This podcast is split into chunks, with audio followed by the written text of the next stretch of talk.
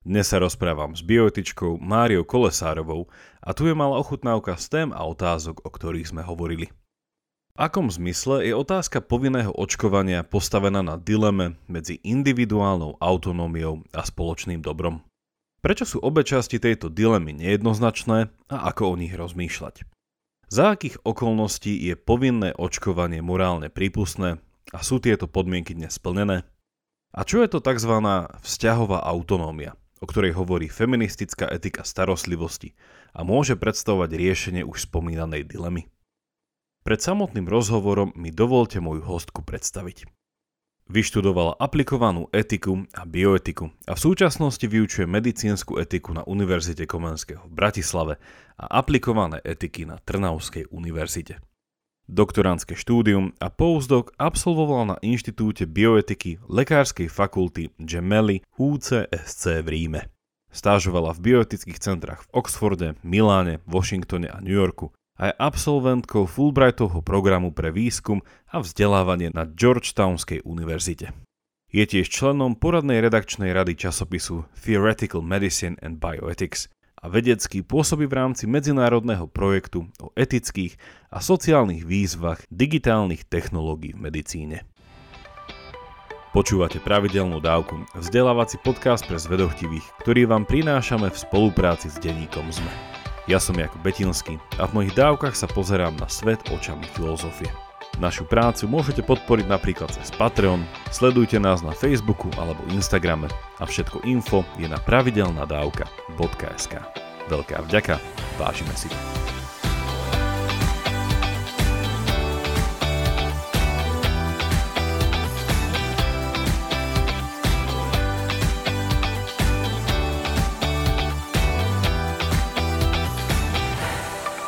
Vítam ťa na podcaste Pravidelná dávka.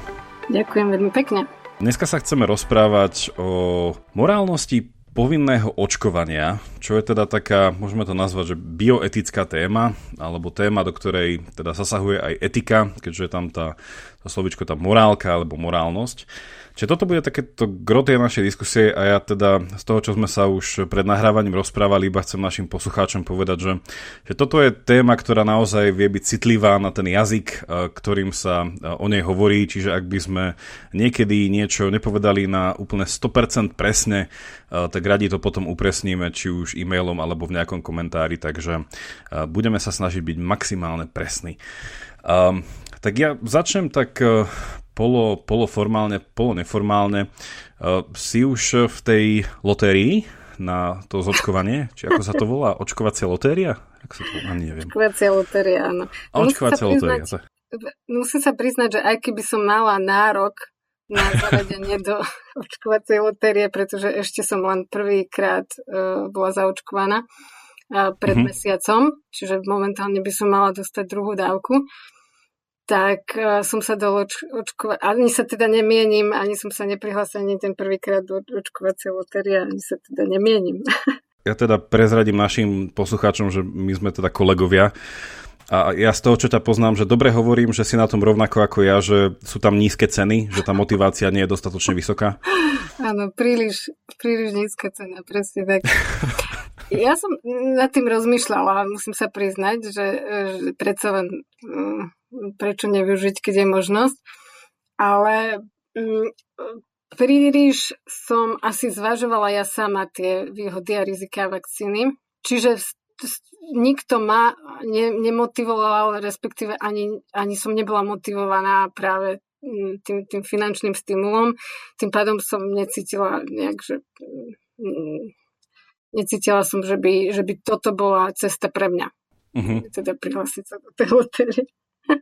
Ja sa hneď chytím na to, čo si, čo si práve teraz povedal, lebo to môže pre časť poslucháčov znieť tak, tak prekvapivo, lebo e, my obidvaja teda učíme na Komanského Bratislave a teda ty si hovorila, že si zvažovala aj pre, aj proti tej vakcíny, že dneska sa to tak hovorí, že však vakcína má iba pre a tí, ktorí proste sú proti tej vakcíne, tak nejakým spôsobom, že a tak ďalej a tak ďalej. E, aký to bol proces toho zvažovania? Zvažovala som na jednej strane prínos individuálny pre mňa a na druhej strane prínos pre, pre druhých tej vakcinácie a, a tiež zase mm, nejaké rizika, ktoré predsa len sa objavili v súvislosti s vakcináciou, ktoré teda samotná tá, tá, tá očkovacia látka mm-hmm. môže mať. Takže toto je to, čo som, to, čo som zvažovala. Mne to už napadlo asi Neviem pri akej teda environmentálnej otázke, ale to, ja som mal také, také presžení, keď som čítal, sa mi za to bol Roger Scruton, on mal v jednej knihe také, že tak pekne poukázal na to, že ľudia si dneska málo uvedomujú, že vlastne oni stále v každodenne alebo vo svojich životoch teda pravidelne, že robia nejaký risk management. Že my sme ako keby takí naučení, že dneska žijeme v taký, taký risk free, taký, takú, taký, taký ten život bez rizika. Ale že opak je pravdou, že to, že to len, že máme nejakú dobrú tú stratégiu a dobrý risk management, za to, že to často neriešime, ale niekedy prídu tie otázky, kde to proste treba riešiť a náš život prináša veľké rizika. A ako to hovorí náš obľúbený filozof Jan Sokol, že život človeka je podnikanie z... Ako sa volá, keď je spoločnosť z...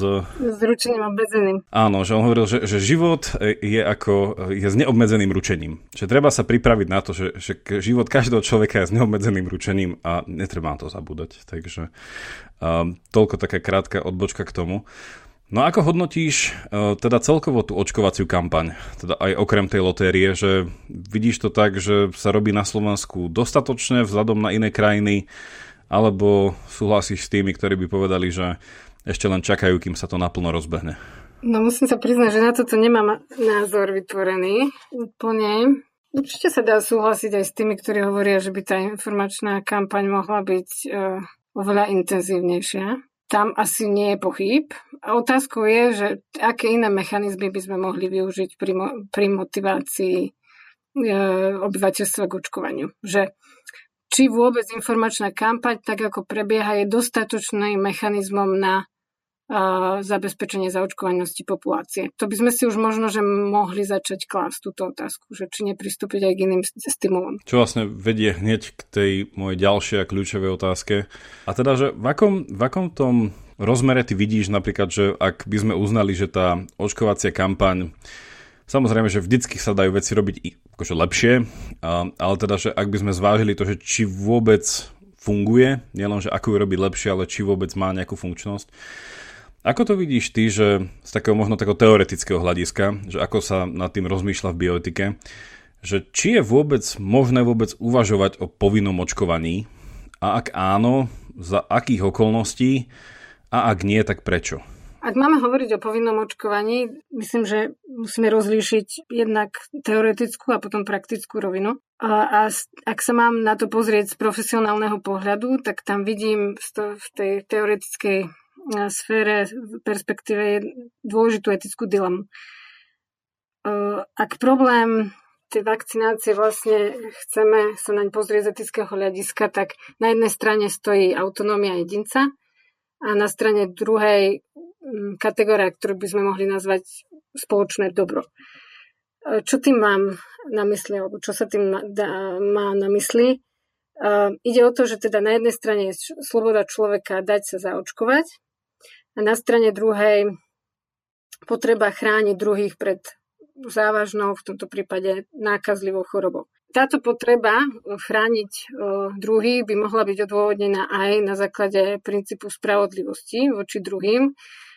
Tam by sme ho, mohli hovoriť o tom, že pomôcť tým, ktorým pomoc patrí, by v tomto prípade znamenalo ochrániť ich pred vážnou chorobou. A dilema teda znie, preváži viac autonómia jedinca alebo ochrana verejného zdravia. No a možno, možno by stalo za to si povedať, že prečo je vôbec táto dilema taká silná, prečo tak rezonuje v spoločnosti. Tak najprv možno pár slov k tej, k tej autonómii, k rešpektovaniu autonómie. V modernej medicíne sa informovaný súhlas alebo slobodný súhlas stal akýmsi základným kameňom každej e, lekárskej intervencie. Napríklad aj pre odber krvi pacient vyjadruje súhlas, aj keď len gestom. A to vtedy, keď e, vystretím e, ramena v podstate naznačí, že je na odber pripravený. Lekár vlastne si nemôže dovoliť bez takéhoto naznačenia, čo len gestom, zasiahnuť do jeho integrity, do integrity jeho tela, bez jeho súhlasu. A, a v iných prípadoch lekár zasahuje do integrity súhlasu na základe predpokladaného situácie, e, súhlasu, keď, keď napríklad je pacient bezvedomý a nie pri. No a vakcína je taktiež lekársky, lekársky zákrok, aj keď preventívny. Že nejedná sa tu v prípade vakcinácie o pacienta, ktorého máme pred sebou, lebo, je, lebo individuum alebo jedinec je zdravý. Dnes je preto veľmi ťažko predstaviteľné, že by mal byť jedine k takejto intervencii, ako je vakcinácia, prinútený. Informovaný súhlas má byť vedomý a slobodný, pacient sa má zoznámiť s rizikami, s prínosmi zákroku a teda slobodne ho prijať alebo odmietnúť. Takže keby sme mali obhajovať túto pozíciu, tak by sme mohli tvrdiť, že tie donúcovacie mechanizmy by mohli narušiť proces e, toho slobodného zvažovania informácií. No a prečo je pilier toho mm, slobodného súhlasu v medicíne tak zásadný? No tá prísnosť tej podmienky slobodného súhlasu sa viaže ešte k e, historickým udalostiam, ktoré sme zažili počas druhej svetovej vojny. E, všetci poznáme meno doktor Mengele, ktorý experimentoval na väzňov v koncentračných táboroch. Pokusy na ľuďoch boli označené na norimberskom procese za zločiny proti ľudskosti. Vznikol Norimberský kódex, ktorý v prvom bode svojich desiatich zásad vlastne uvádza, že pri biomedicínskom skúšaní alebo pokusoch je dobrovoľný súhlas ľudského subjektu absolútne nevyhnutný. No a potom vlastne to potvrdili aj ďalšie dok- dokumenty ako Všeobecná deklarácia ľudských práv a súvesiace dokumenty v roku 1948 a na neskôr aj Ženevská a Helsinská deklarácia, čo sú v podstate profesíne, o, profesíne kodexy lekárov. Takto sa vlastne ten informovaný súhlas stal základným pilierom modernej medicíny a modernej medicínskej etiky a bioetiky. Že preto je ten ten dôraz na informovaný súhlas, na slobodný súhlas pri lekárskom zákroku, ktorým je aj vakcinácia, taký, taký výrazný, taký silný. No a na druhej strane e, v súvislosti s vakcináciou proti COVID-19 sa od minulého roku začalo čoraz viac e, skloňovať slovo spoločné dobro alebo kategória spoločného dobra, lebo ohrozený počas pandémie nezačal byť len jednotlivec, ale vlastne aj zdravie všetkých, zdravie celej spoločnosti, čiže verejné zdravie. Tá nákazlivosť e, choroby spôsobila, že sme potenciálne v podstate ohrození všetci.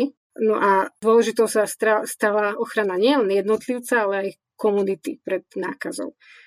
No a zdá sa, že, že riečením by mohlo byť práve budovanie budovanie kolektívnej imunity. No a vlastne toto budovanie kolektívnej imunity by bolo, mohlo reprezentovať práve to, čo sa uh, začína označovať ako spoločné dobro alebo verejné blaho. Čo by ešte mohlo spadať do toho zvažovania spoločného dobra je uh, ochrana zdravotníckého systému pred skolabovaním. Vlastne boli sme vo svete svetkami preťaženia nemocníc a v nich triedenia pacientov, odmietania pacientov, osamelého umierania pacientov. A to už nehovorím ani, e, tu už nehovorím o fyzickom e, či, alebo psychickom e, zase vyťažení zdravotných pracovníkov. No a vieme, že pandémia na druhej strane mala aj za následok e, náraz iných ochorení, ako bolo to covidové ochorenie, ktorým sa zase nemohla venovať dostatočná pozornosť. Čiže bol to vplyv na pacientov e, s inými diagnózami. A tiež tu máme sociálnu izoláciu počas lockdownov, ktorá zase sa hovorí, a veľa sa o tom píše, že mala následok, za následok zase vzostup duševných ťažkostí a chorôb. No a toto všetko by mohlo spadať do oblasti, ktorej, v ktorej sa snažíme pracovať práve s touto kategóriou spoločného dobra. Rozmýšľam teraz, eh, že po predostretí teda týchto dvoch, eh, ako sa zvykne povedať, tých dvoch rohov tej dilemy alebo tých, dvo, tých dvoch častí, naši poslucháči určite eh, postrhli, že obidve tieto veci sa zdajú byť minimálne na povrchu dobré že ak, ak nie je rovnocne dobré, tak určite dobré a hľadáme to lepšie, že nejde tu o dve, dve zlé veci. No a Ako by si povedala, že by sa, mala, že by sa malo pristúpiť teda na základe neviem, či akých princípov alebo akých nejakých ešte doplňujúcich uh, možno nejakých teórií, že ako sa, ako sa balansujú voči sebe tieto dve veci, že na jednej strane moja autonómia, aby sme sa nevrátili proste späť v čase, keď uh, som bol pod tebe nejakou vecou v rukách niekoho, a bolo so mňou, že, že, že ja to tak častokrát hovorím, že keď e, ľudia hľadajú nejaké jednoznačné morálne kategórie, že presne keď hovoríme o tých e, zločinoch e, toho nacistického režimu, že často teda zaznie to slovičko, že dehumanizácia. Hej, že, že vtedy naozaj boli tí ľudia odľučtení, hej, že keď to boli zločiny proti ľudskosti, že v tomto sa to tak nejako dneska chápe, že tak tomu sa chceme vyhnúť, že aby z nás boli robené veci, hej, že na jednej strane tej dilemy. Na, dru- na, na druhej strane, že uh, samozrejme, že existuje aj nejaké to spoločné dobro v zmysle, že chceme prežiť ako spoločnosť, že ten jednotlivec nakoľko šikovný, že sám neprežije hej, v, tom, v tomto celom. Tak uh, ako by si navrhoval nejaký ďalší krok v tomto rozmýšľaní? Ako sa dajú tieto dve veci dať na nejaké spoločné váhy a bilancovať, že kedy by malo prevážiť uh, tá autonómia, kedy by mohlo prevážiť to spoločné dobro. Ja som zabudla povedať pri tom, ako som hovorila o spoločnom dobre, že v podstate, ale z teoretického hľadiska je problém v tom, že na tom, čo spoločné dobro je, neexistuje zhoda. Že máme tu napríklad utilitarizmus, ktorý hlása maximalizáciu užitku na základe výpočtu prínosov a strát pre zainteresovaných a utilitaristi predstavujú spoločné dobro ako akýsi súčet individuálnych dobier, ktorý vzniká ako výsledok možno akéhosi aritmetického kalkulu.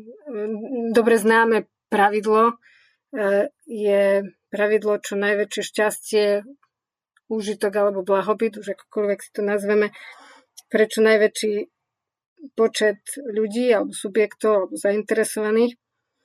No a vieme, že utilitaristická etika je konzekvencialistická a že čím sa teda zhodnocuje na základe celkového porovnania e, dôsledkov pozitívnych a negatívnych. Takže mohlo by sa kľudne stať, že spoločné dobro vyhodnotí, sa vyhodnotí v tomto prípade iba e, na základe potrieb alebo užitku väčšiny. A tým pádom negatívne dôsledky pre pár jednotlivcov by mohli byť pokojne vyhodnotené možno ako pri najmenšom zanedbateľné. Príkladom by mohla byť vakcinácia, ktorá veľkej väčšine prináša benefity, no na druhej strane akceptuje poškodenie možno menšiny, ale signifikantnej menšiny. Na druhej strane nie je to iné, možno iné ponímanie dobra, spoločného dobra, napríklad v ponímaní etiky cnosti, to mystické etiky cnosti by mohlo byť nazvané skôr ako nejaké holistické, kde dobro každého jednotlivca je čiastočne tvorené dobrom celku. A to dobro celku zároveň rešpektuje dobra a práva jednotlivcov a aj závisí od tohto rešpektovania e, dobrá práv jednotlivcov. Tu hovoríme určite aj o, solidarite e, v súvislosti s týmto ponímaním, e, ponímaním spoločného dobra. Čiže na jednej strane, aby som to povedala inými slovami, jednotlivosť vec je teda bytosť slobodná, no zároveň je spätá s komunitou, mm, je teda jednotlivec aj bytosne vzťahový a jeho dobro závisí aj od dobra komunity. No a toto dobro, dobro komunity zase rešpektuje dobro jednotlivca a realizuje sa cez rešpektovanie tohto dobra jednotlivca. E, v praxi by to mohlo znamenať, že na jednej strane jednotlivcovi je priznaná sloboda dať sa zaočkovať, no zároveň sa od neho očakáva zodpovednosť voči druhým. Dokonca by sa dalo povedať, že za určitých okolností sa vyžaduje morálna povinnosť voči druhým, teda morálna povinnosť dať sa zaočkovať.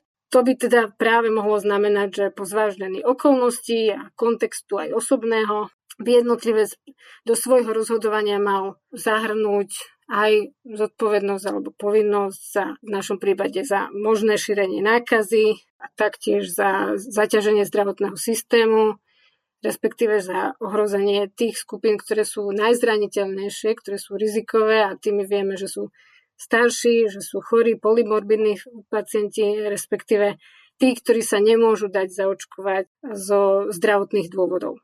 Dalo by sa takéto nejaké rozlišenie spraviť aj na tej druhej strane tej dilemy, že, že ty si teraz predostrela také nejaké dve chápania a šťastí nie úplne e, doplňajúce sa, ale skôr také protirečivé chápania toho spoločného dobra.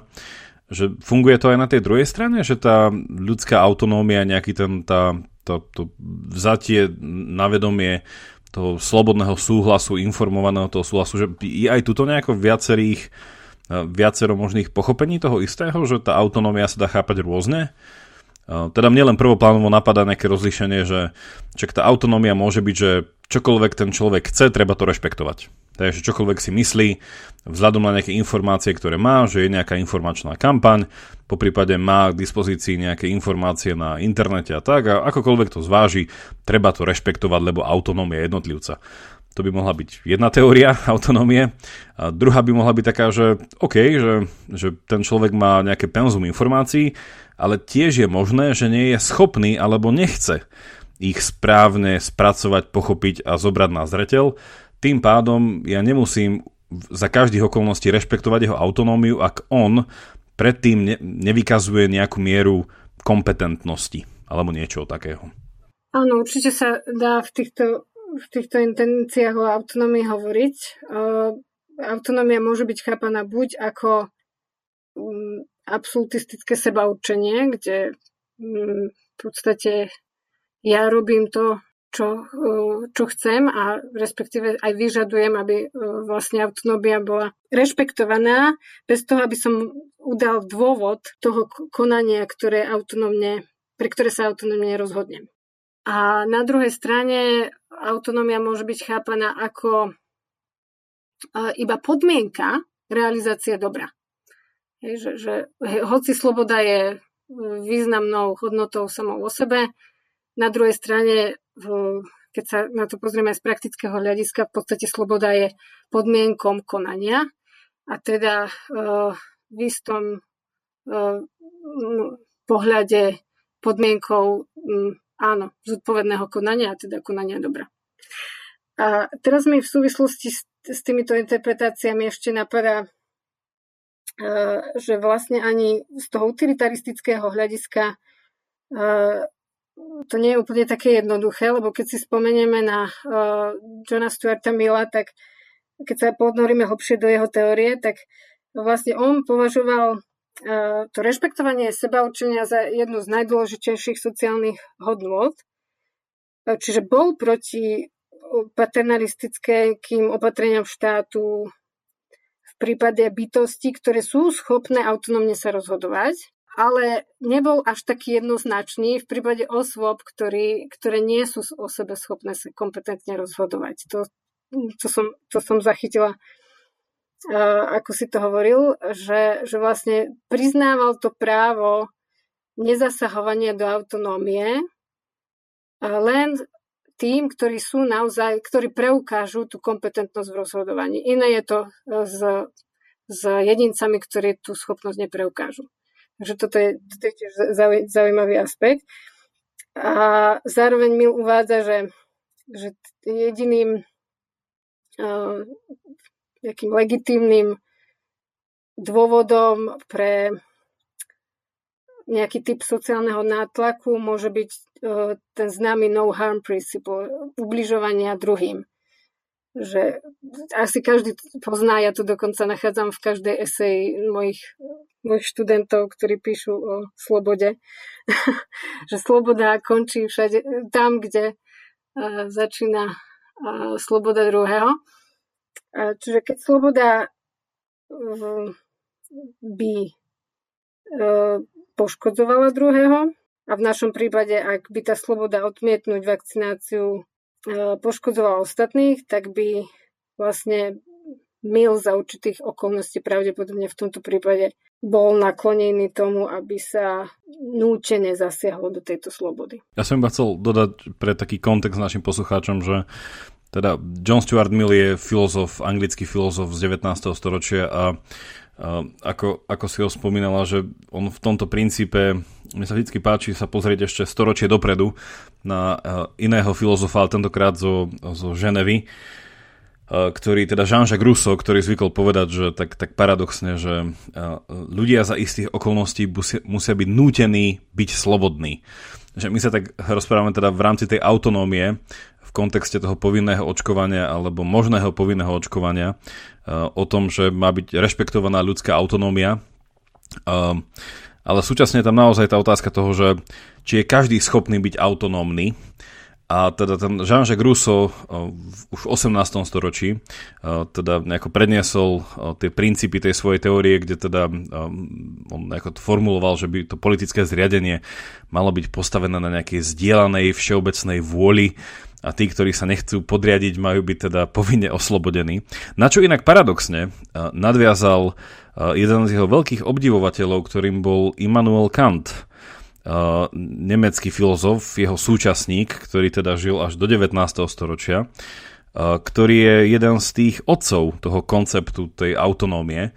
Čiže už v niečom už uh, v tom, v tom spojenectve toho Rusova a Kanta a neskôr Mila vidíme, že vlastne tá autonómia a ten, môžeme to tak nazvať dneska, ten liberalizmus, že, kde končí moja sloboda, tam začína tvoja a naopak, že má v sebe ako keby takú vpísanú takú tú obmedzenosť toho, že pokiaľ tí ľudia sú schopní slobody, že ale ak nie sú schopní slobody, tak možno vzhľadom na verejné blaho by, by mali byť k slobode donútení v úvodzovkách. A to je samo o sebe veľmi zaujímavá, uh, zaujímavé konštatovanie.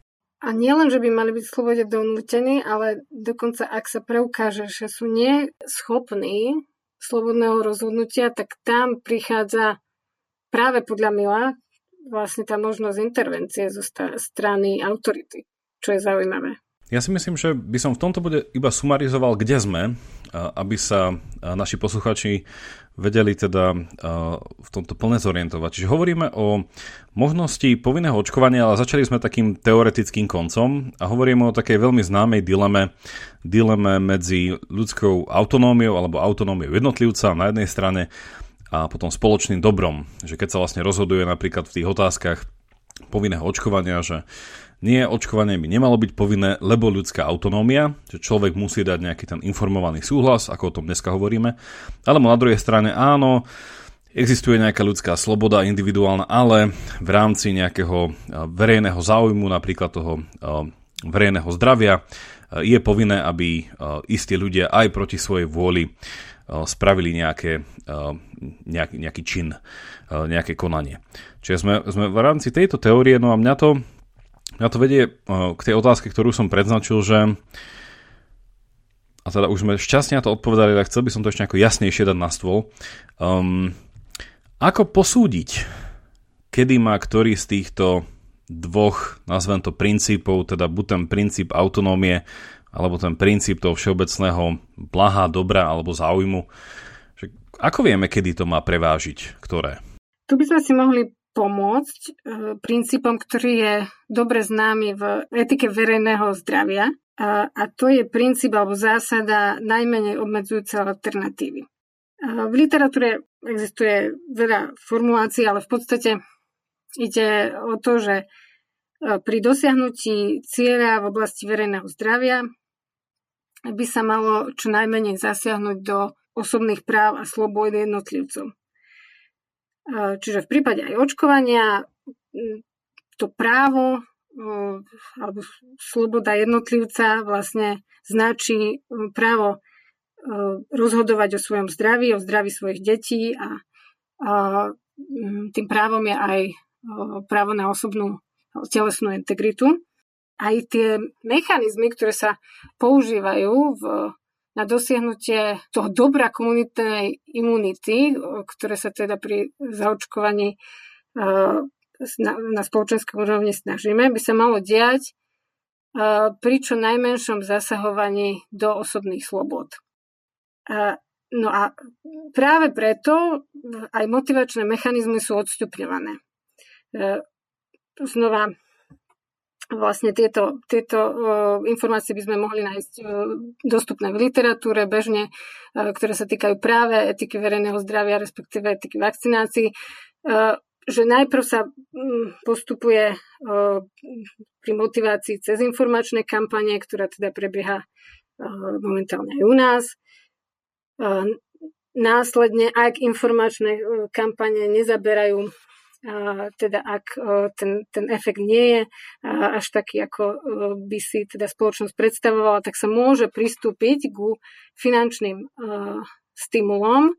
A, poznáme také dva prostriedky, ako tieto, vlastne tento mechanizmus finančných stimulov uplatniť, aplikovať. Napríklad človek, ktorý sa odmietne zaočkovať, by v prípade nákazy musel hradiť celú svoju zdravotnú starostlivosť, ktorá súvisí práve s hospitalizáciou a s liečbou choroby.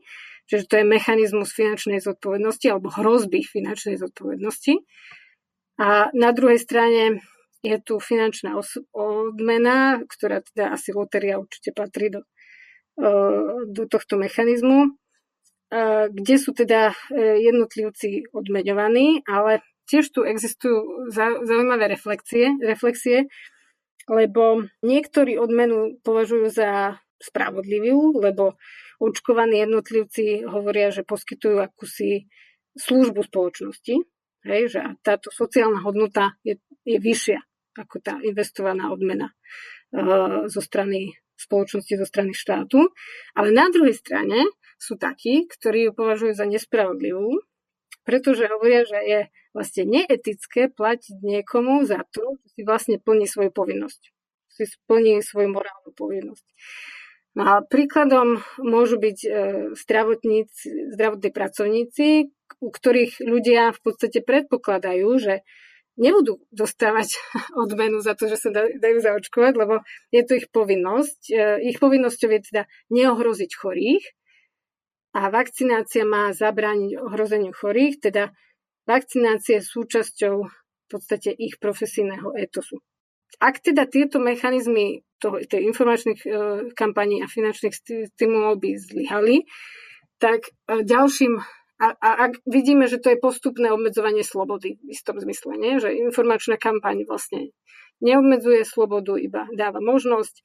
Finančný stimul už zasahuje do, e, do slobody jednotlivcov a pri povinnom očkovaní naradenej zákonov naozaj už mm, prichádza vážny zásah do, do osobných slobod. A, a je to to najextrémnejšie opatrenie, ktoré asi poznáme, čo sa týka mm, týchto mecha- mechanizmov. A vlastne za nedodržanie opatrenia hrozná sankcie, ktorými môžu byť pokuty alebo, alebo e, väzenie. E, toto opatrenie sa využíva ako opatrenie verejného zdravia, napriek tomu je, že veľmi extrémne.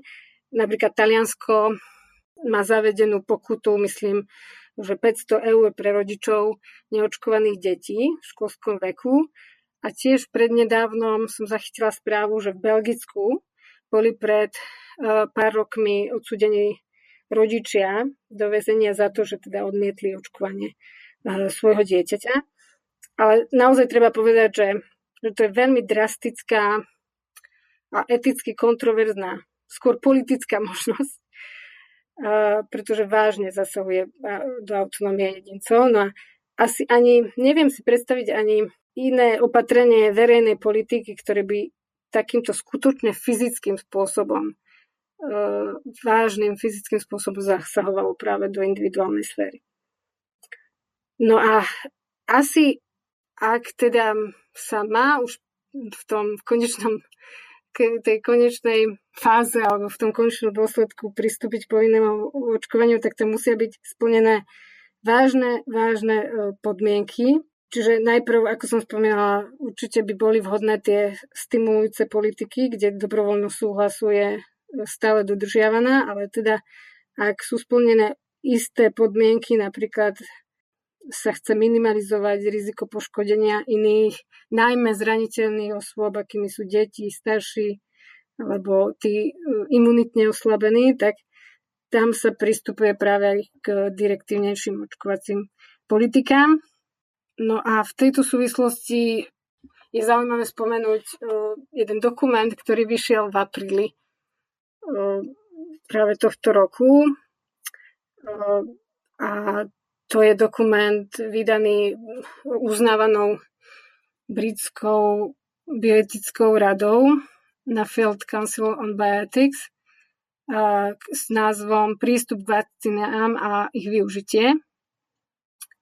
No a ten dokument možno ešte spomeniem pre tých, ktorí, ktorí sa um, zaujímajú. Ten dokument nadvezuje na iný dokument, ktorý vyšiel v, ešte v roku 2007. Schválila ho tá istá rada a volá sa Verejné zdravie a etické problémy. No a obidva dokumenty citujú alebo identifikujú okolnosti, za ktorých je odôvodnené tzv. oni to nazývajú kvázi povinné očkovanie, alebo neviem, ako to pre, preložiť do slovenčiny, či skoro povinné očkovanie. Asi sa boja úplne toho slova povinné očkovanie, predsa len z etického hľadiska je, ako som spomínala, ide o veľmi, veľmi drastické riešenie, skôr je to politické riešenie. A čiže tam identifikujú e, tie, asi 5, 5 takých podmienok.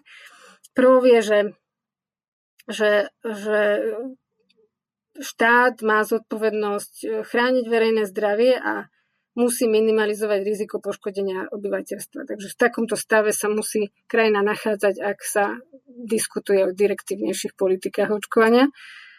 A že, že len štátnym zásahom sa, bude minim, sa, sa dokáže minimalizovať riziko škody na zdravie obyvateľstva. A ďalšou je, že ide o vysoko nakazlivú a vážnu chorobu, tam je príklad, že tá choroba je napríklad, že je ako taká nákazlivá, vážna ako kiahne. A cieľom je vážn, túto vážnu chorobu teda eliminovať alebo eradikovať a táto eradikácia choroby mm, je reálne dosiahnutelná. Hej, že máme prístup, na, máme vhodné prostriedky na to, aby sme ju naozaj vykorenili.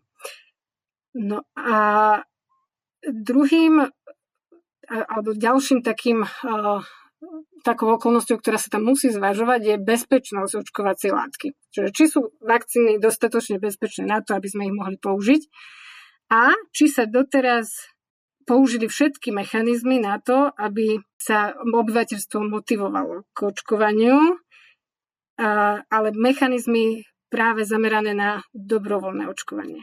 Hm?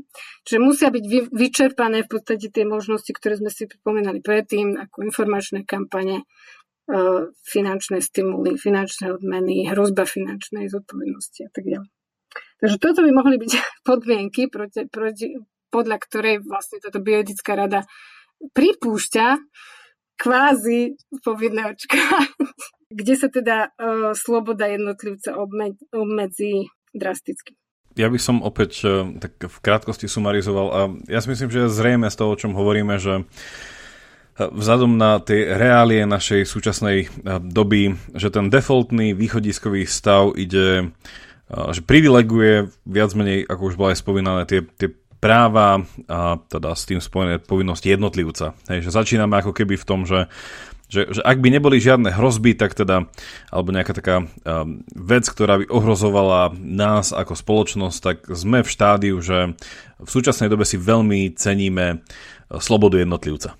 Hej, že naozaj bolo, že to, to, to, to, ten default ide s tým, že uh, autonómia jednotlivca má byť zachovaná v čím viac oblastiach, ak to naozaj neškodí druhému. Hej, že ako keby sme žili uh, v takomto, v tej reinkarnácii toho milovho, uh, milovho raja. Ale tam potom vlastne, presne ako ty si hovorila, že, že ak prichádza nejaké ohrozenie, ktoré by mohlo zasahnuť spoločnosť ako takú, tak začína rozmýšľať, že OK, že, že ktoré tie veci postupným spôsobom v rámci nejakého čím menšieho ukracovania na tých osobných ľudských právach jednotlivca, že čo by sa mohli implementovať, až môžeme za výnimočných okolností teda dospieť k tomu, že um, to spoločné dobro preváži nad individuálnym tým dobrom. A ja mám teraz na teba také dve otázky. Že jedna je tá, že je toto, čo som teraz práve interpretoval, že podľa teba nejaká mm, som, že, že správna schéma, ako by sme to mali chápať ako spoločnosť, že, že v podstate prvoradé sú tie práva jednotlivcov a až za tých hm, nejakých výnimočných udalostí sa berie ohľad na nejaké spoločné dobro, alebo, a teda vyzniem trošku sugestívne, Nemali by sme aj za takých, nazvem to, že v dobe mieru a v dobe neohrozenia celosvetovej pandémie stále hľadiť na nejaké spoločné dobro a potom tým spoločným dobrom zrazu nebyť prekvapený? Že to, že to je jedna moja otázka, že, že dalo by sa to tak uh, jednou vetou povedať, že máme správne nastavené priority alebo sme nejakým spôsobom dedičmi toho Milovho utilitarizmu a to sa nejako odráža. No a tá druhá otázka, ktorá ťa neprekvapí, je, že, že vzhľadom na to, ako si to e, veľmi detailne teda povedala, že za akých okolností by to e, takmer povinné očkovanie alebo uh, očkovanie so zažmúreným okom bolo povinné, že blížime sa k tým splneniu tých parametrov? Hej, že, že tieto dve otázky. Áno, myslím, že sa dá povedať, že, že žijeme v dobe, kedy, ktorá je skôr autonomistická, a respektíve milovsko-utilitaristická. Dokonca aj v literatúre by sme práve že našli, našli kritiku človeka, ktorý je vnímaný ako, ako len autonomistická bytosť, alebo indivi- e, bytosť, ktorá je sebestačná, racionálna, nezávislá, a tak ďalej. Mohli, by sme pokračovať s týmito prívlastkami. A na druhej strane sa čoraz viac e, začína aspoň v literatúre presadzovať koncept e, pohľadu na človeka, ktorý, ktorý je závislý e, na, na druhých, nie je až taký sebestačný, pretože autonómia je vecou istého obdobia života, kedy sme, dokonca niektorí filozofi hovoria o fikcii autonómneho dospelého, ktorý táto, toto obdobie v podstate trvá len isté obdobie nášho života. Proste sme deti závislé na druhých na začiatku nášho života, neskôr, keď mm, možno ochorieme v závere života, tak tiež sa za, začíname tiež znova sa stávame závislými na druhých. Dokonca každému z nás sa môže stať počas života, že, a, že, a, že pri povážnej automobilovej nehode zrazu, a, zrazu bude ži, žiť život s handicapom. Takže najmä um, niektoré um, feministické prúdy, ako je etika starostlivosti, e, ktorá teda podľa niektorých spadá aj do etiky cnosti, e, kritizuje tento koncept autonómneho e, dospelého a hovorí, že, hovorí, že sme teda bytosti vzťahové, závislé. A viac by sme práve mali zvažovať možno aj tú kategóriu spoločného dobra, na ktorú sa práve bioetika teraz až s príchodom vakcinácie začína viac sústreďovať.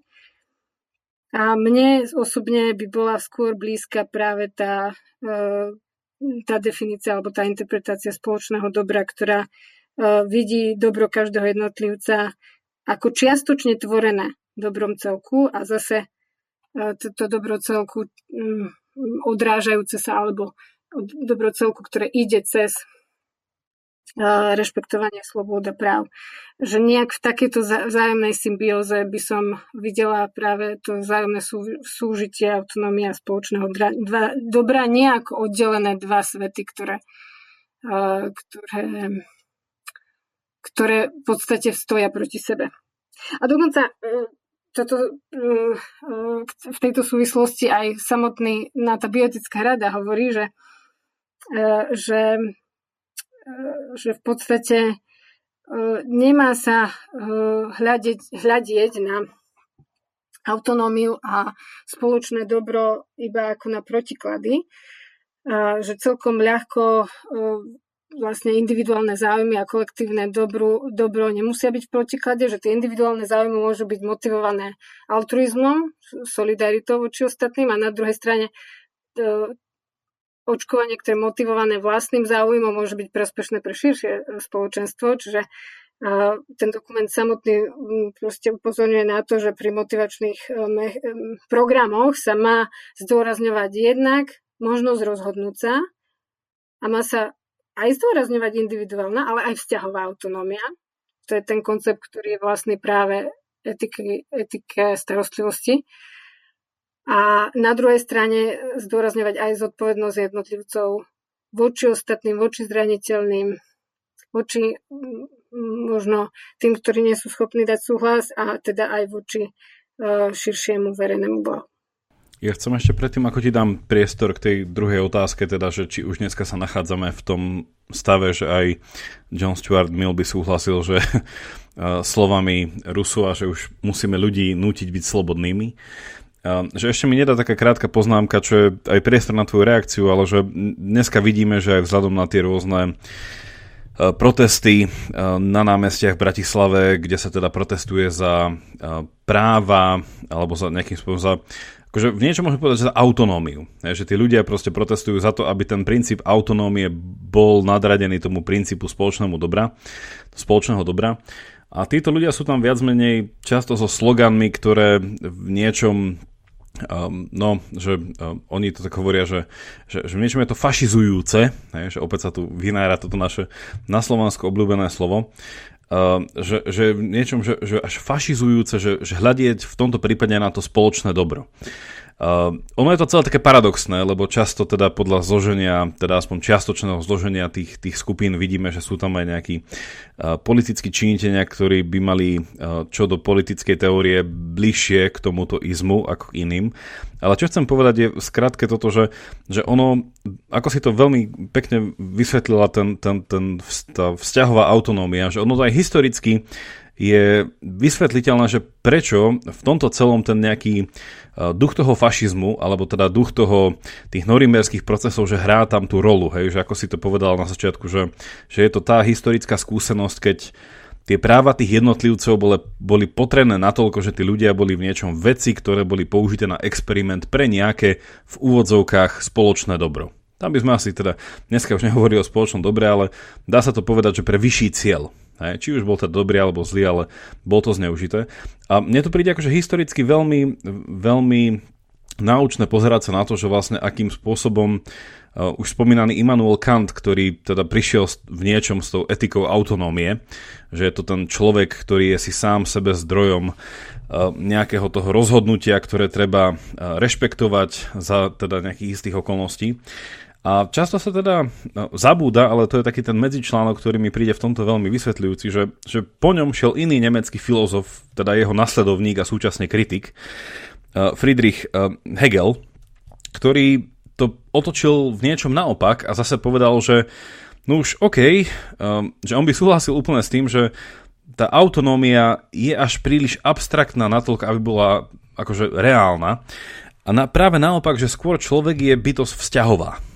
Hej, že Hegel mal takú tú krásnu vo svojej knižke uh, Úvod do filozofie práva, mal takú tú krásnu postupku vlastne, že ako človek, ako rastie, ako sa vyvíja, že ako viacej a viacej je vlastne modifikovaný a uh, nejakým spôsobom uh, identifikovaný vzťahmi, ktoré nejako nadviaže. Hej, a teda on to mal také pekné, že je to vzťah sám so sebou, vzťah s nejakými vecami, vzťah s druhými ľuďmi a stále nejaké to obrusovanie seba sa v tomto celom. No, ale tu prichádza už ten spomínaný fašizmus, že Hegel je často kritizovaný ako ten filozof, ktorý dal, otvoril dvere k nejakému tomu nemeckému fašizmu. Čo má aj nemá relevanciu, ale teda e, na to by som našich poslucháčov odkázal na e, iné rozhovory, ktoré už tu zazneli napríklad s Jakubom Drábikom a nájdete na to odkazy. Ale v skratke, čo chcem povedať je to, že, že presne, že obidva z týchto extrémov, teda že či už tá prílišná nejaká relevancia tej autonómie, ale súčasne aj prílišná relevancia toho spoločného dobra, pochopené iným spôsobom, že vedie k nejakým vychýleniam. No a tu je ten Hegel chápaný ako ten opačný extrém, že vlastne, že keď sa úplne dbá na to, da by som to mm, dal do tej kontradistinkcie, že na jednej strane som to ja, to je tá autonómia, a potom je to my, to je tá komunita. No a Hegel bol v niečom ten, ktorý dvakrát, dvakrát počiarkol a dal za tým veľký výkričník za tým my. Hej, že to, na čom naozaj záleží, je to my. Že, že kým som, som tým, kým som v tom spoločnom my. Hej, že tá komunita ma definuje, ten celok ma definuje, presahuje moju autonómiu. Na druhej strane Kant by povedal, že nie, práve, že je to moje ja, ktoré v niečom presahuje to naše spoločné my a i keď to my vytvára tú komunitu, stále je to iba komunita navzájom nezávislých ja. Hej, že takéto tie dva extrémne protipóly. No a tu sa to krásne ukazuje aj v tej súčasnej diskusii, že ako aj ty si to naznačila, že v niečom je potreba keby hľadať tú strednú cestu, čo asi to by bolo v niečom, neviem, že to, čo tam ja nejako vidím, že, že ono určite sa nedá byť úplne autonómny, ale súčasne je až škodlivé stratiť sa v nejakom spoločnom beztvárom my. Že to tiež nedáva zmysel. No a vidieť tam nejaký ten zdravý stred, alebo nejaký ten, nie nevyhnutne aritmetický stred, ale nejakým spôsobom, že brať dobro aj z toho jedného, aj druhého v tom, čo si nazvala tá vzťahová autonómia, tak to mi príde tá výzva, ktorá, ktorej čelíme, ako keby. Lebo na jednej strane, keď to preženeme do jedného extrému, tak sa môžeme tváriť, že sme šikanovaní tou väčšinou, ktorá z nás chce spraviť uniformnú zaočkovanú masu. Keď to preženeme do opačného extrému, tak akože stojíme pred výzvou, že to si akože, to máme rešpektovať čokoľvek, čo ľudia povedia, len preto, že to tí ľudia povedia ako jednotlivci.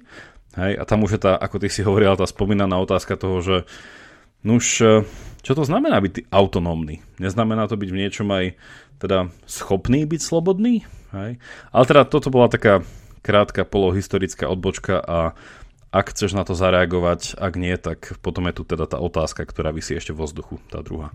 Aspoň krátko zareagujem. V podstate e, sa zdá, že aj tento problém odráža konflikt, ktorý, ktorý aj už dlhodobo aj v iných problémoch vidíme medzi teraz to nazvem tak politicky, medzi individualizmom a kolektivizmom, medzi proste izmami, ktoré, uh, ktoré aj v politickej teórii vieme identifikovať, vieme ich analyzovať. A, a áno, že, že to, ten recept nie je zaradiť sa do jedného z týchto izmov, ale budeme tak uh, možno, že aristotelovský v strede, ale v podstate sa to zdá byť ako, ako naozajstný recept na, na to, aby sme sa v tejto situácii zachovali správne.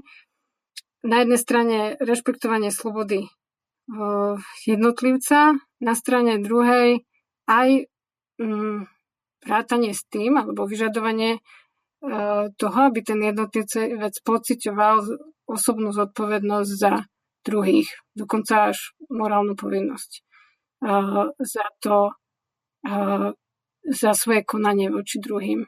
A teda uh, určite vzťahová autonómia je koncept, ktorý výborne vystihuje práve takýto postoj. Ono môžeme dať potom aj do odkazov rôznych autorov, ktorí o tej autonómii píšu rôzne, ale samozrejme, že je to... Aspoň z mojej strany musím povedať, že čím, čím, čím som starší, e, tým viac si uvedomujem naozaj, že ako tá autonómia je taký e, veľmi nevyhnutný, ale súčasne taký pseudokoncept. E, že je síce fajn povedať, že človek má mať, že je na ňom, ako sa rozhodne, Súčasne ale to teda nedáva toho človeka do väčšieho kontextu nejakej, nazvali by sme to antropológie. Že, že kto to je človek v zmysle toho, ako sme sa vyvinuli dnes do tej podoby, akým sme. Hej? Že keď, lebo, tá, lebo tá minimálne tá kantovská autonómia, um, ako to spomínal už, um, už spomínaný filozof Jan Sokol, že, že Kant má popri všetkom tú nevýhodu, teda popri všetkých výhodách tú nevýhodu, že jeho etika je nie nadčasová, v zmysle toho, že by sa dala použiť aj dnes, ale že je mimočasová. To znamená, že na človeka sa pozera ako na jednotlivca, ktorý sa nevyvíja v čase. A to je presne v niečom tá, že na čom stojí tá autonómia. Že, že autonómia ako keby uh, pohľad na človeka, takéto um, spinozovské toto subspecie eternitáty, že to pohľad na človeka z pohľadu väčšnosti, kde už ten čas stojí a ten človek je nejakým spôsobom stále dokonale schopný sa rozhodovať najlepšie ako nie vzhľadom na vlastnú dokonalosť. Ale že človek je proste um, organická bytosť, ktorá rastie, regeneruje sa, odumiera, bojuje, vzdoruje, ide ďalej napriek nejakým prekážkam a verí, už v spomínanom hesle, uh, teda, že ručíme neobmedzene za náš život, že veríme, že nejakým spôsobom to na tom konci ak nie dotiahneme do cieľa, tak aspoň budeme tesne pred ním.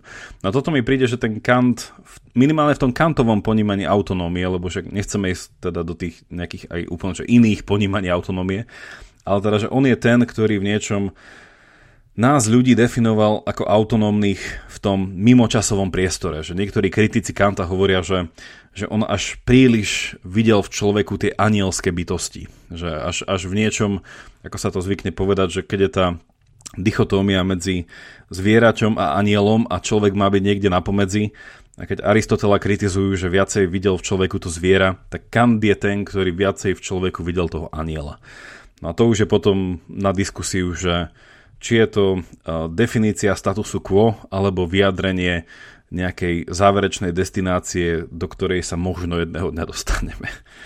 Preto by som odporúčala v tejto súvislosti si prečítať práve predstaviteľky etiky starostlivosti ako Eva Federkita a iné, ktoré práve, ako som už spomínala predtým, sa snažia um, analyzovať tento dovtedajší koncept uh, človeka ako autonómnej e, bytosti a práve kritizuje aj, aj Kanta v tejto súvislosti. Takže, uh, takže odporúčam práve tieto autorky, ak sa niekto chce pozrieť práve na kritiku autonómie zo strany Kanta, ale tým oni ako tú autonómiu ako takú nepotierajú, iba, iba ju uh, iba sa snažia vypichnúť tie kritické momenty práve, ktoré tam Kant nezachycuje v svojej koncepcii. Že tú autonómiu sme mohli zakončiť tým, že keď už kritizujeme Kanta, no Kant bol, um, on v niečom aj taký uh, novo definítor toho, čo to znamená autonómia a má svoju technickú definíciu, ako len Kant vie. Ale etymologicky ono pri autonómii sa naozaj dá uh, ľahko uh, použiť nejaká definícia, že, že ono autonómia ide so slovom autor Hej, že etymologicky je to ten istý koreň. A autonómia klasicky znamenala vedomie si človeka, že čo robí je jeho skutok. Hej, že, že autonómny som vtedy, keď som plne vedome autorom svojho konania, čo opäť v, v teda nejakom na pozadí znamená nič iné ako to, že tým pádom zaň beriem zodpovednosť. Hej, že, že v etymologickom slovníku nájdete to prvotné použitie slova autonómia ako zodpovedné konanie. Hej. A to, o, pri, pri Kantovi to trošku nabralo takú e, špecifickú e, technickú kontúru, ale a v niečom to dáva opäť zmysel, že keď hovoríme o tom informovanom súhlase, že pokiaľ ho nedám, hej, neberiem zodpovednosť za to, čo sa deje. I keď je tam taký manévrovací priestor, mohli by sme uh, povedať v tomto celom. Ja by som teda pripomenul iba tú našu druhú otázku, ktorá je teda pred nami a to je v niečom pre poslucháčov aj tá kľúčová otázka, aj keď uvidíme, nakoľko ju zodpovedáme, zodpovieme uspokojivo. A to je už tá spomínaná otázka toho, že ak sme hovorili o nejakých tých podmienkach, za akých by povinné očkovanie sa mohlo realizovať, a teda ako ty si spomenula, že aj tí autory tej, toho článku naozaj sú veľmi opatrní v tom, že je všetkým asi jasné, že by to bol veľký zásah do tých individuálnych ľudských práv a slobod, teda a tým pádom tá takmer povinné očkovanie alebo kvázi povinné očkovanie. Um, tak čo si, čo si ty myslíš, že vzhľadom na, nemusíme ísť nevyhnutne do nejakých štatistických údajov, ale uh, skôr iba tak naznačme smer uh, ako nejaký nevyhnutný cieľ, že smerujeme k tomu, podľa teba, že začíname naplňať tie podmienky povinného očkovania, alebo možno teda povie, že už sme dávno za nimi, že asi tieto názory sa v tejto veci líšia. Tak ak máme vychádzať um, z dokumentov, ktoré sme, sme spomenuli, tak možno také tri veci, ktoré ja tam vidím, um, ktoré musia byť uh, rozanalizované, aby sme aby sme e, vôbec mohli rozmýšľať nad tým, či sa k takej, mm, k takej situácii vôbec blížime. Či teda by sme mohli to takmer povinné očkovanie z etického e, hľadiska odôvodniť. Čiže či ide o vážnu chorobu, asi poprvé v tomto prípade, či ide, veľmi, či ide o veľmi vážnu chorobu, či ide o vysoko nákazlivú chorobu, ktorej vážnosť ohrozuje obyvateľstvo a či sa teda táto choroba dá eradikovať e, práve vakcináciou, to je asi taká podotázka. No a e, druhý rozmer sa týka vakcinácie, že či sú, va, e, či sú vakcíny dostatočne bezpečné, respektíve či prínos očkovania je podstatne vyšší než eventuálne nežiaduce e, dôsledky alebo rizika vakcín, tak môžeme uvažovať spolu. No, sme na začiatku augusta, máme mm, dáta um, aj z, teda zo sveta, aj uh, zo Slovenska a môžeme vlastne si to zosumarizovať. Uh, teda, že či ide o veľmi vážnu chorobu. Tak vieme s určitosťou, že ten pôvodný vírus Číny a ďalšie kmene uh, alfa, beta, gamma, uh, teraz krajiny nebudeme spomínať, boli agresívne a u niektorých mohli spôsobiť ťažký priebeh, hospitalizáciu, smrť. Ja som si hľadala dáta a ku dnešnému dňu pripravená tento podcast a sama som bola prekvapená, že vlastne z tých hrozných čísel samotného COVID-19, čo sa týka nákazy a čo sa týka aj úmrtí, tak vieme, že mm, vlastne ku koncu júla, respektíve začiatku augusta zomrelo na COVID-19 vyše 4, 4 miliónov ľudí, vyše 4 milióny ľudí. A tiež vieme, že na Slovensku si pandémia vyžiadala okolo 12,5 tisíc obetí. No a, ale otázkou je, samozrejme, že či ten novo prichádzajúci kmen Delta uh, je takýto závažný. Tak môžeme to tiež len sprostredkovanie um, vlastne analyzovať na základe tých informácií, ktoré, ktoré máme. Otázkou je, ako ovplyvňuje organizmus ten kmeň delta, tak vieme, že tie symptómy sa dajú byť trochu odlišné proti tomu pôvodnému kmeňu z Číny. Zdá sa, že kašel a strata čuchu sú menej časté a že teda bolesť hlavy, bolesť e, hrdla a nádcha, horúčka sú tam prítomné. A, no a to dokazujú mm, prieskumy z Veľkej Británie, kde už asi 90% prípadov je spôsobených kmeňou delta. No a jednou z dôležitých otázok je, že či delta je teda nebezpečnejšia z hľadiska priebehu ako, ako ten pôvodný vírus. No a na to máme tiež dáta, aj keď nie sú kompletné a pravdepodobne máme ešte veľkú mieru neistoty. Dáta máme posledne, myslím, že Škótsko a Kanada, tie ukázali tie zo Škótska dáta, že, že delta má asi dvakrát väčšiu pravdepodobnosť hospitalizácie u neočkovaných osôb než alfa mala.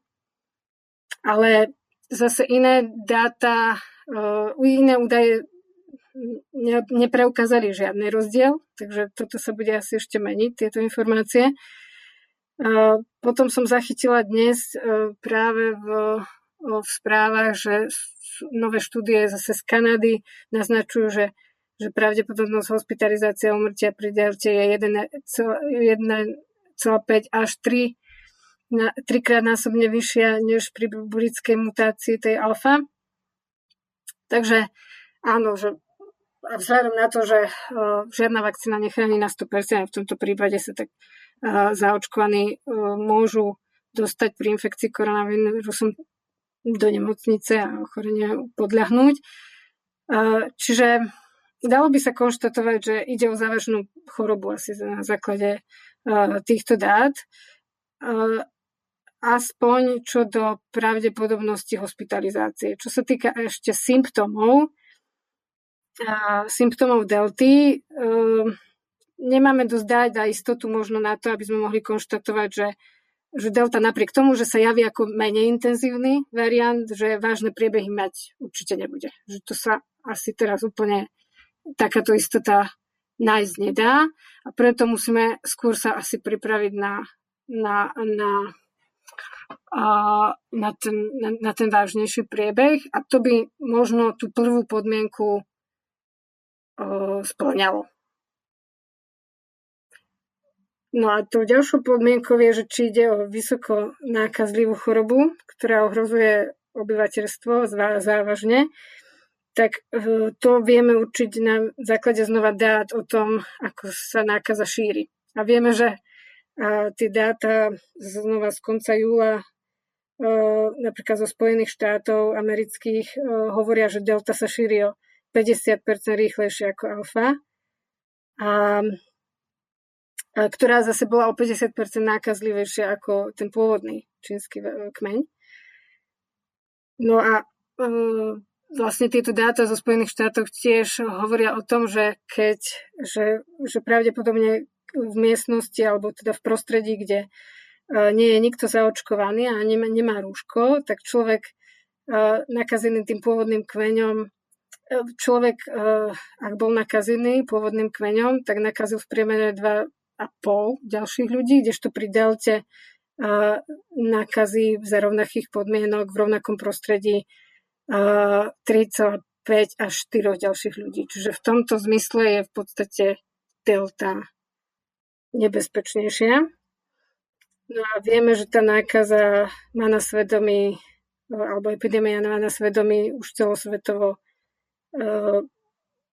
asi k dnešnému dňu okolo 200 miliónov nakazených vo svete, no a na Slovensku asi 400 tisíc. Čiže určite sa jedná o vysoko nakazlivú chorobu, ak by sme mali posudzovať tento, túto druhú podmienku. No a tiež vieme, že na Slovensku sa situácia zhoršuje a pribúda počet nakazených a dokonca aj hospitalizovaných. Ten Viem, že epidemiológovia to merajú na základe reprodukčného čísla a už začínajú byť eh, na poplach, že sa niekoľko týždňov už po sebe to reprodukčné číslo nachádza nad, nad hodnotou 1 a to vlastne by malo tiež uh, vlastne nejakým spôsobom uh, nám ukazovať to, ako sa, aká je dynamika epidémie.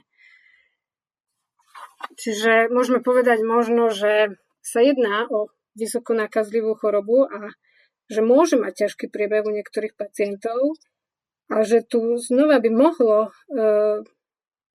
hroziť preťaženie zdravotníckého systému, lebo hoci sa zdá, že má delta vo všeobecnosti ľahší priebeh, mohlo by sa to zdať, e, viac ľudí sa nakazí a z tohto počtu bude ist, isté percento hospitalizované, no ale tento počet môže byť stále dosť vysoký na to, aby to zdravotníctvo, zdravotníctvo spôsobilo problém. Čiže okrem toho vlastne hrozí náraz iných ochorení, ak sa znova pozornosť sústredí len na, na epidémiu. Čiže neviem, môžeme spoločne uvažovať, že ty, či tento popis situácie splňa tú druhú podmienku, že sa teda jedná o vysoko nákazlivú chorobu, ktorá vážne ohrozuje obyvateľstvo. Mňa sa akože vo všetkom, čo teraz hovoríš, tak ukazuje v niečom taká tá synergia medzi uh, na jednej strane filozofiou a na druhej strane akože vedou a dátami podloženým skúmaním v tom, že naozaj tá, ako o tom hovoríme, že tá taký filozofický taká tá schéma uvažovania, že ako sme to predostreli, či už tá dilema v rámci ktorej sa o tomto dá rozmýšľať a potom vlastne v niečom to, to, to nejaký defaultný stav, ktorý nejako nám určuje, že za výnimočných situácií si vieme predstaviť, že by tá sloboda jednotlivca mohla byť uh, dočasne uh, nejako suspendovaná. A potom vlastne sú tu dáta a je tu nejaká tvrdá veda, ktorá vzhľadom na nejaké pozorovania, výskum a štatistiky vie dodať nejakú tú odpovede, či už sme v tom bode alebo nie. Um, Mňa to vlastne vedie k tomu sa ťa spýtať, že kto by teoreticky bol tým finálnym arbitrom, ktorý by v tejto našej diskusii bol ten, kto povie, že povinné očkovanie dostáva zelenú. Že je to nejaký, teda asi vzhľadom na to, že by to bolo nejaké politické rozhodnutie, že by to mal byť nejaký politik, ale o tom sa nechceme rozprávať, že ale že, že odkiaľ by on mal, hej, tú istotu toho, že, že hovoríme tu v rámci toho celého, že je to rozhodnutie epidemiologické, je to rozhodnutie, ktorá, ktoré by malo prísť z nejaké štatistiky na čísla neviem, hospitalizovaných v nemocniciach, alebo že, že kto je ten, kto by mal konec koncov povedať, že vzhľadom na ten milov princíp teraz je tá chvíľa, keď individuálna sloboda sa musí obmedziť vzhľadom na väčšiu slobodu a teda dobro celku. Tak zodpovednosť je aj v týchto dokumentoch pripisovaná na stranu štátu, keďže štát má zodpovednosť za, za minimalizáciu rizik a teda zodpovednosť aj za verejné zdravie, za zdravie svojich obyvateľov. A kedy by mal byť ten moment, to je asi naozaj ťažké povedať. Mm, ja si viem predstaviť úplne extrémnu situáciu, kedy by sme tu mali vážnu chorobu, ktorá v podstate je vysoko nákazlivá a stred s ňou znamená istú smrť.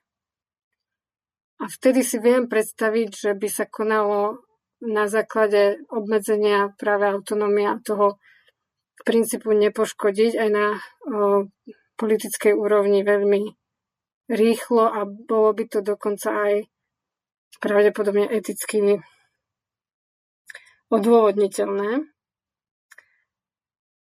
Pri, pri ochorení COVID-19 ale uh, napríklad chýba táto, uh, táto podmienka istej smrti pri, pri nákaze. Čiže sa, sa nedá takto rýchlo zdôvodniť eticky alebo politicky takýto zásah. Čiže podľa mňa je veľmi problematické určiť bod práve v pandémii COVID-19, že kedy už táto, tak, takáto spoločenská urgencia je natoľko silná, že, že štátny úrad uh, pristúpi k takémuto naozaj, ako sme hovorili, že je to drastické uh-huh. uh, riešenie. No v niečom sa zvykne niekedy povedať, že pri um, tých najurgentnejších, alebo to je, no, neurgentnejších, že pri tých naj Eh, komplexnejších alebo komplikovanejších um, otázkach je uh, ten princíp uh, váhania, alebo že ten princíp nejakej prudencie uh, skôr ten, ktorý by sa mal aplikovať. Že stále pozorovať a vyhodnocovať a nejakým spôsobom byť uh, na toho tepe toho diania, že, že čo sa robí skôr ako nejakým spôsobom konať a potom spätne sa pozerať, že či som konal správne. A ja si myslím, že aj táto naša diskusia by ešte mohla pokračovať dobrých pár hodín a bolo by treba teda naozaj zvážiť všetky dáta a kritéria teda zhromažďovania tých dát, vyhodnocovania tých dát a teda nejakého správnej interpretácie. Ale verím, že sa nám počas tej hodinky a niečo minimálne podarilo ukázať spôsob premýšľania o tejto veľmi komplikovanej veci, že často sa to tak nejako prezentuje v takých tých e, jednoduchých intenciách, že samozrejme povinné očkovanie by už malo byť, alebo na druhej strane nie, povinné očkovanie by nikdy nemalo byť.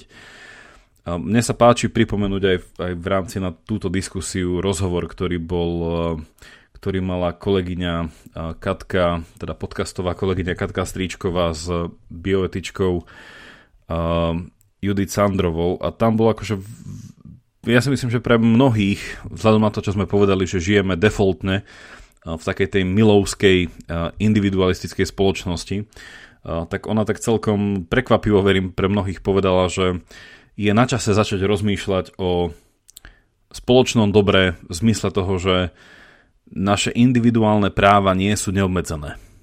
Že sú situácie, a teda to sa viaže späť k tomu, o čom sme sa rozprávali, že uh, naozaj ten default toho, že my ako jednotlivci sme to gro tej spoločnosti, možno má byť kompenzované alebo má byť nejako zmysluplne doplnené aj tým, že tá spoločnosť ako taká, nami tvorená, nám vie byť nápomocná k dosahovaniu tých našich jednotlivých cieľov a že vlastne nejakým spôsobom neexistuje len tak náhodne. A naozaj, že tento rozhovor bol celkom uh, paradoxný v tom, že pre mnohých ľudí uh, bol takým, uh, takým výkričníkom v tom, že, uh, že právo na moje vlastné telo ako to teda táto bioetička povedala, je v čase pandémie pozastavené. Že vlastne si teraz úplne nemôžem iba myslieť sám na seba, ale práve ako aj ty si povedala, že ten princíp spravodlivosti ma vedie k rozmýšľaniu, že čo by som mal robiť preto, aby aj tým ostatným v rámci nejakej solidarity bolo, uh, bolo pomohnuté, alebo teda bolo uh, nejakým spôsobom vyňané v ústrety. Um, ja si myslím, že k záveru um, by nebolo dobré dať nejakú jasnú odpoveď, teda či áno alebo nie, čo do povinného očkovania, keďže chceli sme skôr načrtnúť spôsob rozmýšľania, ako dať nejaké politické, uh, politické uh, riešenia.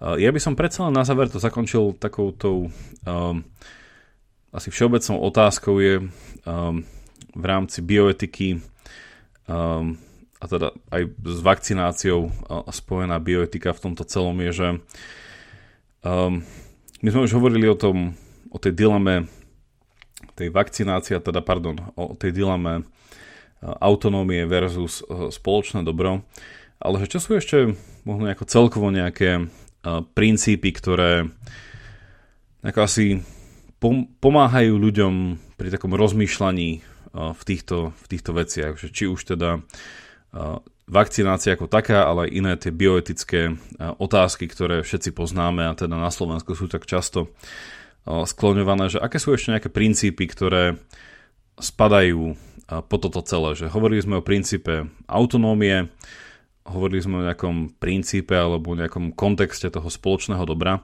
Čo sú ešte nejaké tie veci, ktoré sú smerodajné pri tomto rozmýšľaní, ak niekto chce tak holisticky alebo komplexne rozmýšľať o hociakej bioetickej otázke? V bioetike existujú rôzne modely, ktoré, e, ktoré vlastne kopírujú klasické etické teórie, ktoré poznáme z dejín filozofie, ako utilitaristická etika, kantová deontologická etika či etika cnosti.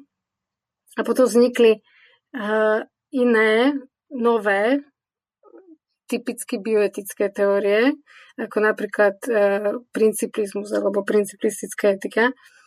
A táto zaži- zažívala posledných 40 rokov e, naozaj veľké, veľké boom, veľkú popularitu. E, má pôvod Spojených štátov amerických a jej základom sú štyri princípy. A do týchto štyroch princípov práve patrí ten princíp autonómie, ktorý sme spomínali a dnes sme ho zo široka rozoberali. A a tiež tam patrí princíp spravodlivosti, ktorý by sme mohli vzťahnuť práve aj na tú situáciu individuálneho jednotlivca, ktorý zvažuje alebo teda má aj povinnosť voči druhým a, a teda je s nimi solidárny, ak sú v núdzi. A ešte sme z týchto štyroch princípov v podstate dnes nespomenuli princíp beneficencie a princíp non-maleficencie. Princíp beneficencie a znám je proste preklade princíp, dobrovoľ, e, pardon, princíp dobročinnosti a princíp non-maleficencie, princíp neškodenia. A, no a tieto princípy sa aplikovali uh, jednak v biomedicínskom výskume a jednak v oblasti medicíny klinickej praxe. A sú použiteľné aj v rámci etiky pandémie alebo etiky vakcinácie. Ten princíp e, beneficencie alebo dobročinnosti e, zavezuje sledovať dobro pacienta alebo účastníka výskumu. Princíp non-maleficencie alebo neškodenia žiada nespôsobiť škodu buď teda pacientovi alebo účastníkovi e, výskumu a minimalizovať rizika. No a v klinickej praxi to znamená, že povinnosťou lekára je hľadať v liečbe dobro pacienta a v prvom rade ho nepoškodiť. A v tom biomedicínskom výskume, e, pri výskume napríklad nových liečiv, ale aj nových vakcín, e, sa musí účastník e, tiež rešpektovať jednak, čo sa týka integrity, fyzickej integrity a jednak nespôsobenia škody, kde sa majú teda minimalizovať rizika a maximalizovať a má sa maximalizovať prínos. No a ak by sme chceli na základe princípu beneficencia a toho princípu non-maleficencie rozmýšľať v etike vakcinácií, tak určite tieto dva princípy museli byť splnené alebo sledované aj počas vývoja novej, novej vakcíny, nových vakcín. Čiže mm, my máme vlastne zabezpečenú bezpečnosť skúšania vakcín a liečiv vo všeobecnosti práve cez proces klinického skúšania, ktoré má štyri fázy. Pred ním ešte prebieha predklinická fáza v laboratóriu a na zvieratách. Prvá fáza zahrňa skúšanie so zapojením dobrovoľníkov, druhá fáza je skúšanie so zapojením pacientov, no také menšej vzorky. Tretia fáza je robená s pacientami, no s väčšou vzorkou. No a štvrtá fáza prebieha po uvedení liečiva alebo vakcíny na trh a Liečivo je registrované, je prístupné pacientom, no stále sa dajú vlastne hm, hlásiť nežiaduce účinky v našom prípade štátnemu úradu na kontrolu liečiv. A, čiže o, takýmto skúšaním prešli aj vakcíny proti COVID-19, minimálne tie, ktoré boli vyvíjane v tom našom európskom a americkom kontexte. A je pravda, že kvôli krízovej situácii prebehol tento proces oveľa rýchlejšie. A niekedy je táto otázka uh, vlastne spomínaná ako argument toho, že vakcíny nie sú dostatočne bezpečné. Uh, ale tam sú vlastne to odôvodnenie zo strany príslušných orgánov znie, že, že že vedecké týmy, farmaceutické spoločnosti a výskumné centra z celého sveta nasmerovali všetky svoje finančné aj personálne zdroje tak, aby e, bola vyvinutá účinná a aj zároveň bezpečná vakcína v relatívne krátkom čase. Tie, tie ciele vtedy boli v rámci jedného roka, jedného až jeden a pol roka. Čiže mm, museli byť splnené napriek, napriek zrýchlenému procesu tie podmienky bezpečnosti a overovania jednak účinnosti, ale aj zabezpečovania bezpečnosti očkovacích látok. A, a ja len spomeniem ako príklad Európsku liekovú agentúru, ktorá vlastne možno častokrát nevieme, že ako je možné, že sa takto rýchlo podarilo tú vakcínu vyvinúť, ale teda Európska lieková agentúra deklaruje, že, že na to napríklad zrýchlila, alebo kvôli tomuto cieľu zrýchlila hodnotenie žiadostí o registráciu pre produkty, ktoré, ktoré majú zásadný význam pre verejné zdravie, čo, čím bola vlastne vakcína. A tiež mm, je zaujímavý nový postup, ktorý sa pri posudzovaní žiadosti vyvíja, to znamená, ten sa volá tzv. rolling review, že za normálnych okolností sa údaje o účinnosti, bezpečnosti a kvalite nejakého liečiva alebo produktu alebo očkovacie látky predkladajú so, spolu so žiadosťou o registráciu lieku. V podstate už na konci e, toho procesu tých troch fáz, e, ktoré som spomínala, toho klinického e, skúšania.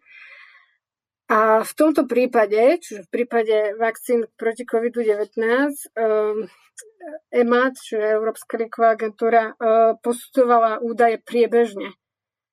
Čiže hneď ako boli dostupné z tých prebiehajúcich štúdií. Čiže Čiže to hodnotenie látky uh, tak prebiehalo už počas vývoja lieku, čo bolo síce neštandardné, ale stále možné. Tým pádom sa ten proces uh, vlastne mohol zrýchliť a tiež viem, že, že sa spojili uh, napríklad fáza 1 a fáza 2 sa spojili do, do jednej fázy, aby toto zrýchlenie vlastne sa udialo.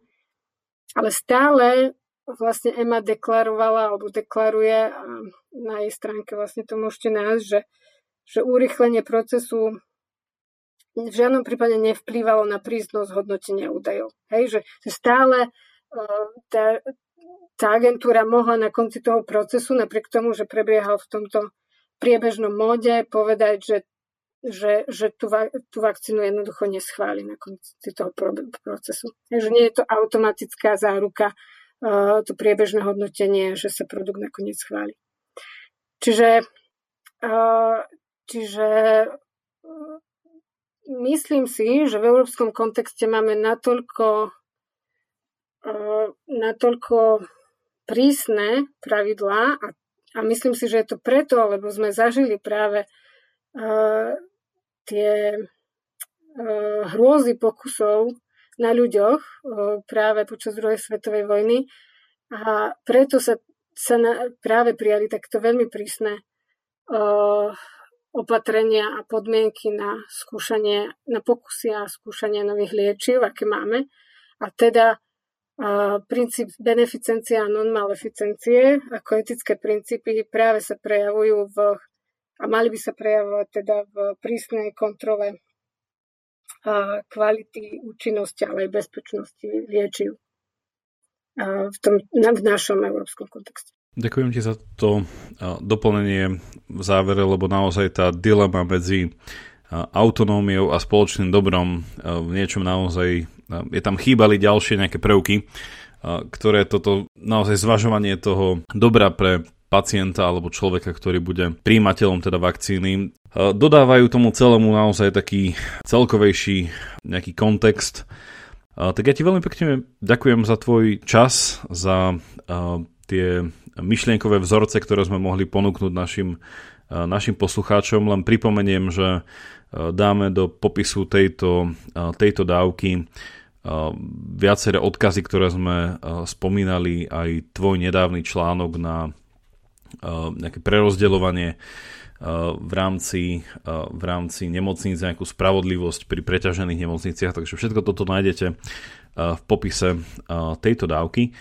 Tak ďakujem ti veľmi pekne, no a verím, že budeme môcť na tomto podcaste niekedy v budúcnosti prísť aj k ďalším bioetickým otázkam a nejakým teda tým dilemám, keďže tieto veci len postupom času narastajú na váhe.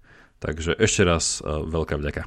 Ďakujem veľmi pekne za pozvanie a budem sa tešiť aj na budúce. A všetkým našim poslucháčom prajeme ešte pekný deň. Ahojte. Toľko na dnes a vďaka za počúvanie. Ak máte ohľadom dnešnej dávky nejaký koment alebo otázku, napíšte mi ju cez naše sociálne siete alebo e-mailom na jakubzavináčpravidelnadavka.sk Ak sa vám dnešná dávka páčila, Podporte nás napríklad cez patreon.com lomka pravidelná dávka a všetko info je na pravidelnadavka.sk. Teším sa na vás na budúce, buďte zvedochtiví a nech vám to myslí.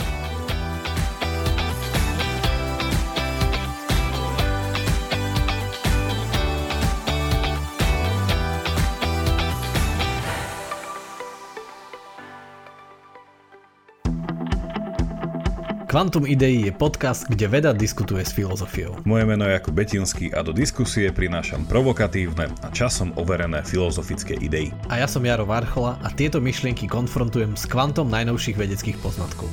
Hovorili sme už o povahe reality, existencii slobodnej vôle, o ľudskom vedomí či pôvode morálky. Ale tiež o umelej inteligencii, vesmíre, neurovede aj o tých najlepších intelektuálnych filmoch. Vypočuť si nás môžete každý druhý štvrtok cez vašu obľúbenú podcastovú aplikáciu. A nájdete nás tiež na webe Deníka Sme. Tešíme sa na vás.